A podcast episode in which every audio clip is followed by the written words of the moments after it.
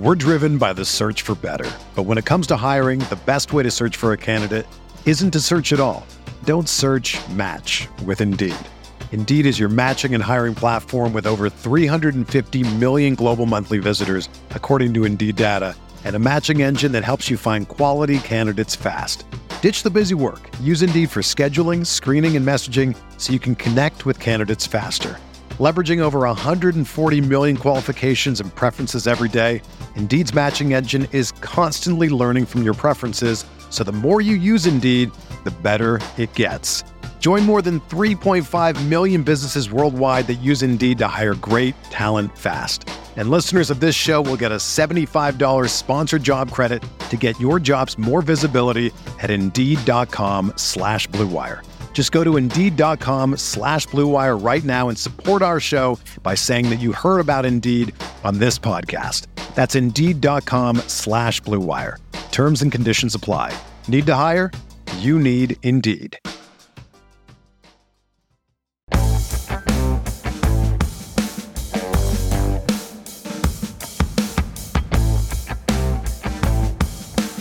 What we're looking for in week one from the players on our final FFPC team. That's what we're talking about today on Stealing Bananas. I'm Mike Gretch. You can find my newsletter, Stealing Signals, which will have all of the big stealing, all of the big signals and noise after week one on Monday and Tuesday and every week thereafter. You can find that at bengretch.substack.com. With me, as always, is Sean Siegele. You can find all of his fantastic work at RotoViz Sean, it's late Tuesday night. I'm heading out to Vegas tomorrow for a couple of days. We just drafted what will almost certainly be our final FFPC main event from the 11 hole. We have some really fun players, and you have this great idea that, in part because this pod might release even after the Thursday night football game. I mean, we're we're, we're here at week one, and we're, we're thinking about what what's going to happen in week one. I'm very excited for week one after you know the busiest NFL offseason that I can remember what are we looking for from some of these players? We have some interesting names on our roster that this theme fits for. We do, and we drew the 111. We had a team recently from the 110 where we started Saquon Barkley, DeAndre Swift. We like that start, but we wanted to do something a little bit different. We want to make sure we didn't miss on Kyle Pitts. We take him at 111.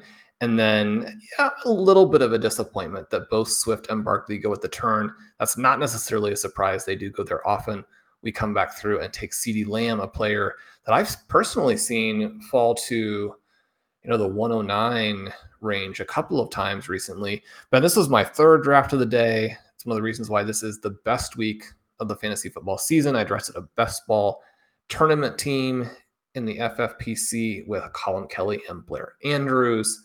I drafted an FBG team with one of the two listeners of our contest, Jonathan. That was a lot of fun. We had the 107 and started Saquon Barkley. Pitts almost came back, but didn't quite. We actually passed on CeeDee Lamb and took DeAndre Swift, who fell. So that was also a Barkley Swift team. But to reiterate, we started Kyle Pitts, CeeDee Lamb, very high on Pitts. We also take Tyler Allgeier late after he falls a little bit. One of the reports this week talks about how Damien Williams could be maybe not just the number two, but maybe the clear cut number two, at least early in the season.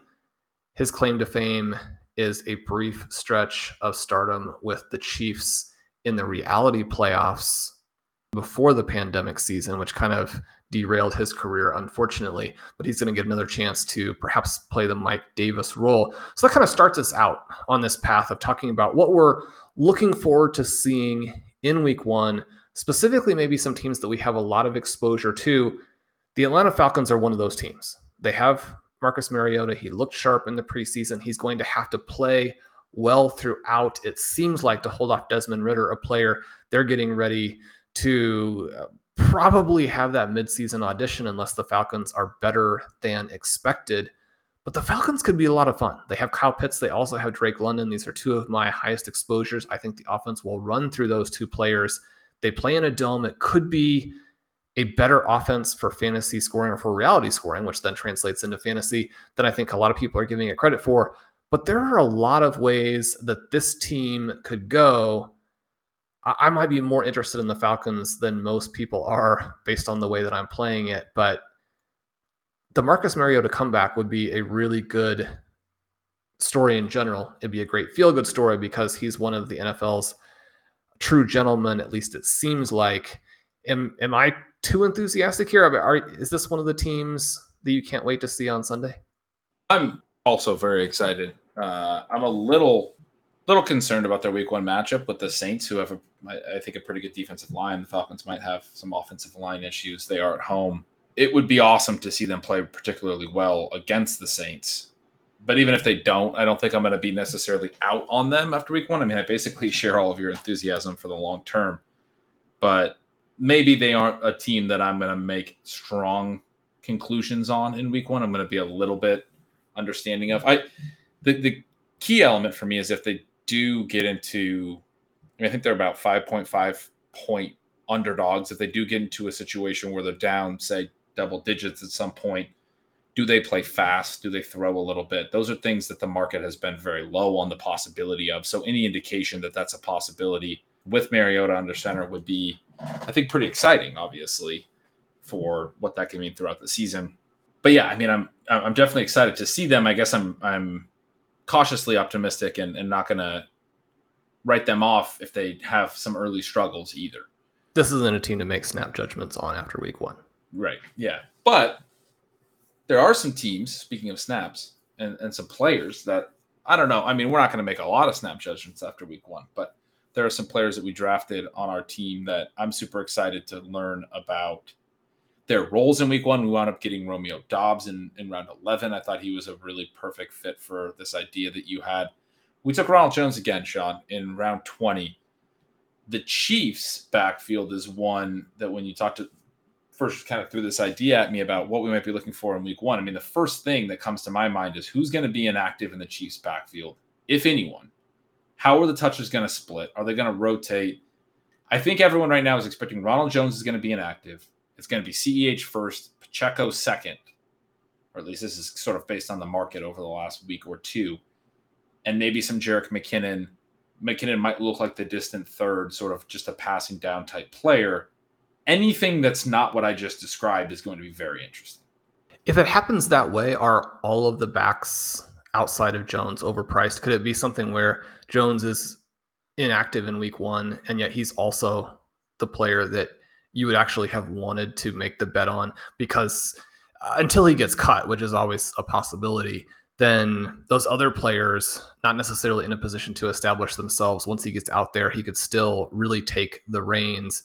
I think that CEH specifically needs to get a big chunk of the workload in order to justify his draft position. If he starts out already in a committee, that's pretty devastating for him Pacheco, I think, a guy who has fallen in the last week.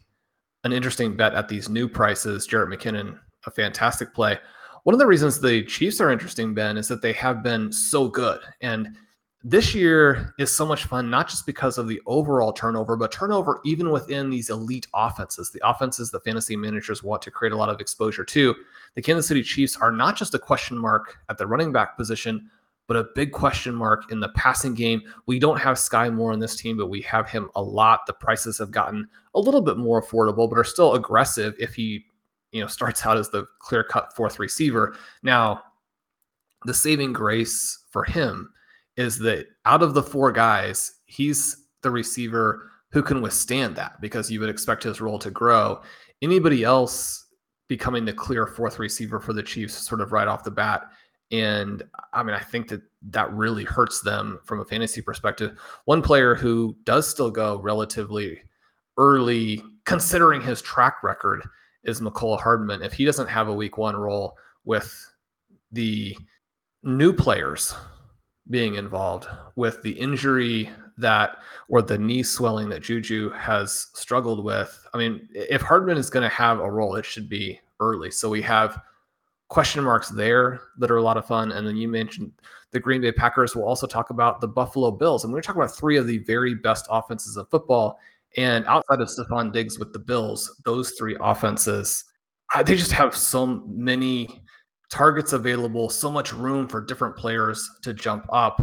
And uh, the great thing about having rookies is that they do give you that wiggle room. If you haven't drafted them in the first five or six rounds, and they don't hit in week one, then you're like, okay, I mean, I can be patient here. But if they do hit, man, you just feel like you've already gotten off to such a great start. How, how are you looking at, at Doubs there, especially now that we've gotten some news that maybe Allen Lazard isn't completely healthy? Well, I think what you said about Sky Skyy Moore is a, sort of a perfect encapsulation of how I'm looking at Doubs. I won't be concerned if he doesn't play particularly a lot. It'd be slightly concerning if Lazard doesn't play a lot and Doubs isn't even rotating in, for example. But it does seem like he would to some degree. But yeah, the, the whole season will be in front of him in terms of potentially earning more playing time. So it, it, you know, it's it's what you just said. If he's playing a lot, then then that's great. You feel like you already hit. You feel like you already have a player that's an every down player that has potential skill upside in an Aaron Rodgers offense. That would be fantastic. If he's not, you still have some wiggle room. I want to tack on a thought on, on onto your Chiefs backfield points as well, where even if Rojo, you kind of asked at the beginning of that, like if he is inactive, what you know does that still make him sort of the guy to have?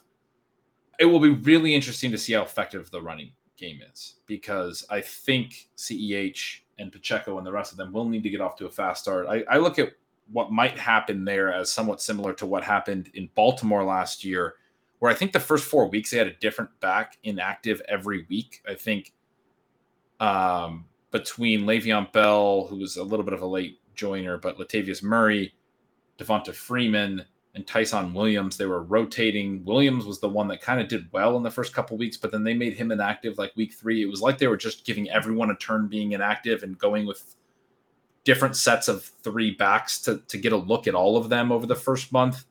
I don't necessarily think that's what's going to happen with the Chiefs, but if you think about a scenario where Ronald Jones is inactive in week one and CH is not effective running the ball and Pacheco is not effective and, and Jerick McKinnon is probably not going to be your heavy volume runner, I think we would right away potentially see Ronald Jones active in week two I don't know how, what that would mean for who would be inactive. Maybe it would be McKinnon because they are going to be playing Pacheco as a kick returner. That's a big reason people have been so excited about him.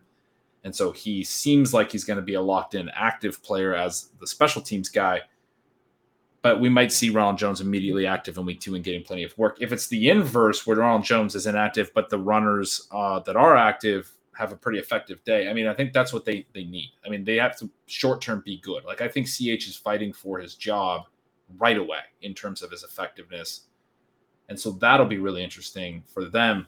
You mentioned the Bills, Sean.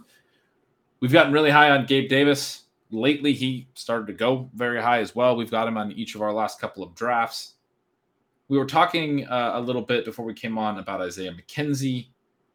I think you and I are pretty much in lockstep, but you've said it very well that this feels like kind of a, a Stefon Diggs and and, uh, and Gabe Davis show in the passing game, and, and the question of like whether or not the number three can be really effective. That'll be a really big question early, but there are a lot of weapons. How do you see the distribution, I guess, of production in the passing game looking for the for the Bills? We're driven by the search for better, but when it comes to hiring, the best way to search for a candidate isn't to search at all. Don't search. Match with Indeed. Indeed is your matching and hiring platform with over 350 million global monthly visitors, according to Indeed data, and a matching engine that helps you find quality candidates fast. Ditch the busy work. Use Indeed for scheduling, screening, and messaging so you can connect with candidates faster. Leveraging over 140 million qualifications and preferences every day, Indeed's matching engine is constantly learning from your preferences, so the more you use Indeed, the better it gets. Join more than 3.5 million businesses worldwide that use Indeed to hire great talent fast. And listeners of this show will get a $75 sponsored job credit to get your jobs more visibility at Indeed.com slash BlueWire. Just go to Indeed.com slash BlueWire right now and support our show by saying that you heard about Indeed on this podcast. That's Indeed.com slash BlueWire. Terms and conditions apply. Need to hire? You need Indeed. I think you're going to get a lot of targets for the big two. We know Stefon Diggs, what he can do. He's just a slightly lesser Antonio Brown type of player. Davis looks like the perfect complement to him. And the Bills have really opened themselves up to that. Last year, they felt like he hadn't established himself enough. They wanted to be in a position to you know, go and win the Super Bowl. So they brought in Emmanuel Sanders. Cole Beasley was still very much involved. I think that part of the evolution of the Bills offense was making that adjustment and saying, look, we need to have this vertical portion of the passing attack outside of just Diggs, not necessarily washed up, but you know, over the hill veterans are not the way to do it. We have a guy who can be a flat out star. And so then I think below that, you have to be aware of how it probably works in that they bring in a potential receiving back in James Cook. They draft one of the, not necessarily a steal of the draft, but a good value if you're looking at wide receivers taken outside the first 60 picks and Khalil Shakir. He had a good training camp. Jamison Crowder, injured and not the type of athlete who's going to flash necessarily in that practice environment in the same way. But McKenzie, I think his really good training camp, what it does is solidify him as the number three guy, which wasn't a given because there is some legitimate competition. But you contrast McKenzie, for example, with Doubs, who goes in a vaguely similar area. And McKenzie maybe even still has the higher floor with the way that that part of it will work. But Doubs has the chance to be a number one in a Green Bay Packers offense. There's a lot of projection there. There's a huge amount of uncertainty. You're talking about a relatively late round draft pick, a small school guy being asked to fill that role as a rookie.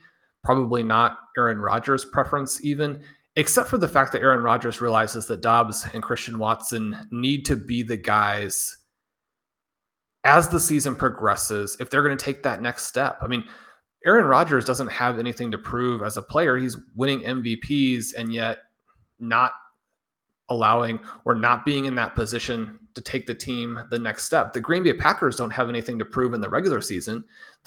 they have to prove that they can go out and beat these other elite teams with elite coaches with the Super Bowl on the line. You can't do that with a number two slash number three guy in Allen Lazard, and then players who should not be in the NFL anymore in Sammy Watkins and Randall Cobb. So I think the fact that Doubs is, not blocked by a first round pick in Stefon Diggs, a three fourth turn pick in Gabe Davis means that that range is what we want to bet on. And I think it also comes into play a little bit, perhaps, as we're trying to figure out you know, how do you bid on McKenzie in leagues where you drafted early and he's available? I think you should go after him. I think that you want him as part of your team. But the other element is that running back is really the position that you want to create a team around that can benefit from free agency, that can benefit from this dynamic that you always talk about when we're referencing the dead zone, which is that the right running back pickups in free agency can be played that week and can be played as clear cut starters.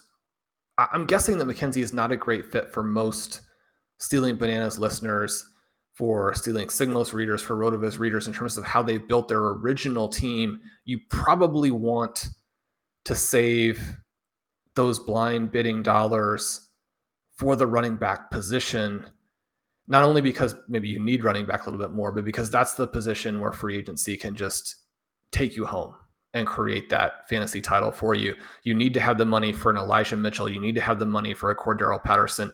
You need to have the money for an Alfred Morris. We don't necessarily have a good read on who that player would be yet. We don't necessarily have a guy who's so trendy in the last week before the season that people have moved him from out of the draft into round 10. I mean, you might say that Dameon Pierce is the closest thing, but he's moved up into like round four and five. so, I mean, and he's not available in any leagues. Yeah, and and I, I think that's exactly right. This is also again a, a, season where there are a lot of players that are undrafted in a lot of leagues that I think in week one could could make a case for us to get very excited about them. So again, to your point about potentially saving a little bit of that blind bidding money for in season as opposed to making some of those early, you know, preseason big bids. I do think there's a case for that because I do think we're going to have some outcomes week one and some of these uncertain spots that we go, oh, that's a guy we should have been drafting a lot of. Like you said, there's not really clear t- targets in that mold right now, but there are a lot of options at the ends of every draft. And there's a lot of guys that I can definitely see cases for that we don't even necessarily draft. I think we've gone far enough without t- saying the rest of the team, though, Sean. From the 11 hole, we went Kyle Pitts, CeeDee Lamb, Gabe Davis, Jaylen Waddle, Breece Hall as our anchor running back at the 5'11, Elijah Moore, Devonta Smith, Treylon Burks, Devin Singletary was our second running back at the 9'11, Rondale Moore, Romeo Doubs, a very wide receiver heavy draft, eight in the first 11 picks, Hall and Singletary, and then Pitts, obviously, in the first round, the only non receivers. And then we were done at receiver. From then on, we went Gerald Everett as our tight end two, Tyler Allgeier, Justin Fields. We grabbed Ameer Abdullah, our only our second non-rookie running back, our fourth running back overall. Noah Fant, Tyler Bass, Denver D, and then with our last two picks, we figured we should at least get a fifth and sixth running back, Ty Chandler and Ronald Jones. A few more players here that we're really looking for the week one role. You mentioned that Damien Williams might be the clear cut number two in Atlanta but we're certainly interested to see if Tyler Allgeier plays at all. Maybe it's a little bit of a three way split. Maybe he's actually more involved than expected. But higher up, we got the two Jets. Breece Hall, how much does he play? What is this split like with Michael Carter, Elijah Moore? What does the receiving situation look like with the Jets? We're obviously taking Garrett Wilson in a ton of drafts as well. I'd love to see those two as their two receivers and two receiver sets. It's possible we'll see Corey Davis in a lot of those situations. Very interested to see how the Jets routes go. But then another guy here that we took, we you mentioned while we're drafting is a guy that we feel like we're missing on too much, but then you go look at the exposures and do still have a ton of him. Rondale Moore, I want to see routes down the field. I don't even care if he doesn't get the targets. I just want to see him running routes 10 yards past the line of scrimmage at least a few times, right? Hopefully, also earning some targets. And if we get that, his profile is going to look great. That's going to be a huge key for me in week one with Rondale.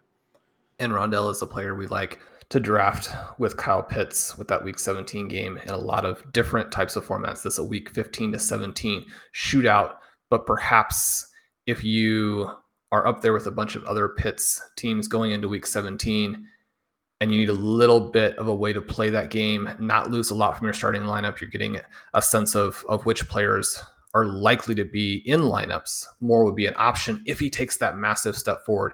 He's a player where next year, if you said he was being picked in round three, I don't think that's that difficult to believe, but you do want to see it. That's going to be one of the great things about week one is did the Cardinals actually make some of these adjustments? There was a lot of turmoil there in the offseason, all the things with Kyler Murray and his uh, maybe borderline immature behavior, or maybe just it's a contract issue, right? But now they seem like they're together. They've added a ton of talent, but a ton of talent that has either struggled with suspension or injury. So it's very open ended as to who plays. Trey McBride, a player we draft in round 20 almost all of the time, he could be a big part of what happens in week one, or he might not even see the field very much. So a, lot of different things we could see again with another team that is high powered and has been a good team. Now the Cardinals did fade significantly down the stretch last year. As someone who lives in Tucson and is an Arizona Cardinals fan, I'm excited to see what they look like. Is it the team that they appeared to have through the first half of last season, a real Super Bowl contender, or is it the team that was not even remotely playoff worthy by the end? How much can they do without DeAndre Hopkins out there? Did the trade for Marquise Brown and this supposed new package? You read a lot that they know they made a mistake last year with Rondale Moore. They're going to have him more involved. They have a specific plan to get him more involved. But what is that plan? We don't really have a sense of that yet. The Cardinals didn't use their guys in the preseason games in any way, shape, or form that you would be able to get a read off of that. There are so many other spots too as I look through this draft and look around the league that are going to be so much fun to watch in week one and week two you know, Benjamin, a guy we take a ton. How much is he, or how clearly is he the number two? Is he the number two? Just basically every rookie. How much are they playing? Raheem Mostert, a guy we started to take a lot of. How much is he playing in the backfield? So, I mean, backfields, rookie playing time. And then there's stuff like, are the Eagles going to throw enough for AJ Brown to be the, you know, top five wide receiver that he deserves to be? It's going to be an absolute blast. I can't wait for week one and Sean, we're going to be talking every week all season long about everything that we learned, right? about both of us will be writing big recap pieces and then breaking it down. I know anyone who listened throughout the season last year knows that we certainly have our own style and our own perspective on it that's maybe a little bit different than the way that I think a lot of the market may be looking at things. And so it will be uh, such a blast to go through another year with you here talking about all of the changes throughout the season. And, and man, it's just going to be a fun season. It is going to be. When we talk about the week one overreaction, everybody has their week one overreaction columns, and you label it overreaction so that you can make bold claims about what you just saw. And then, you know, the fact that it's labeled overreaction. Like, I, I don't really mean this, except I do mean this because it's just what I saw. But the fun part about it in 2022 is that Mean, we could have overreaction first month. A lot of these teams are going to be making a variety of adjustments, seeing what they have. You've got players like Drake London, for example, who not only do you have the rookie element, do you have the new quarterback element for the team overall, but he missed a bunch of playing time after the injury in the first preseason game. He could go out there for 150 yards and two touchdowns, or he might, you know, play 30% of the snaps. Either way, he's going to be an impact player for the Falcons over the long term. We drafted Jaylen Waddle in this draft, and the Miami Dolphins are going to be one of those fun teams to get a look at in week one. How much difference does Tyreek Hill make? Does that allow Tua to take the big step forward? They have Tyreek Hill there. They have the new coaching staff, the new scheme. Jaylen Waddle has missed all of that time. Does that mean that he gets off to a slow start? Or have they just been keeping him very much protected so he can launch in week one, take the next step after a record breaking rookie year? We have receivers like DeVonta Smith. You just mentioned the Philadelphia Eagles. How much do they pass someone who is incredibly cheap considering how good he's been for the last couple of years?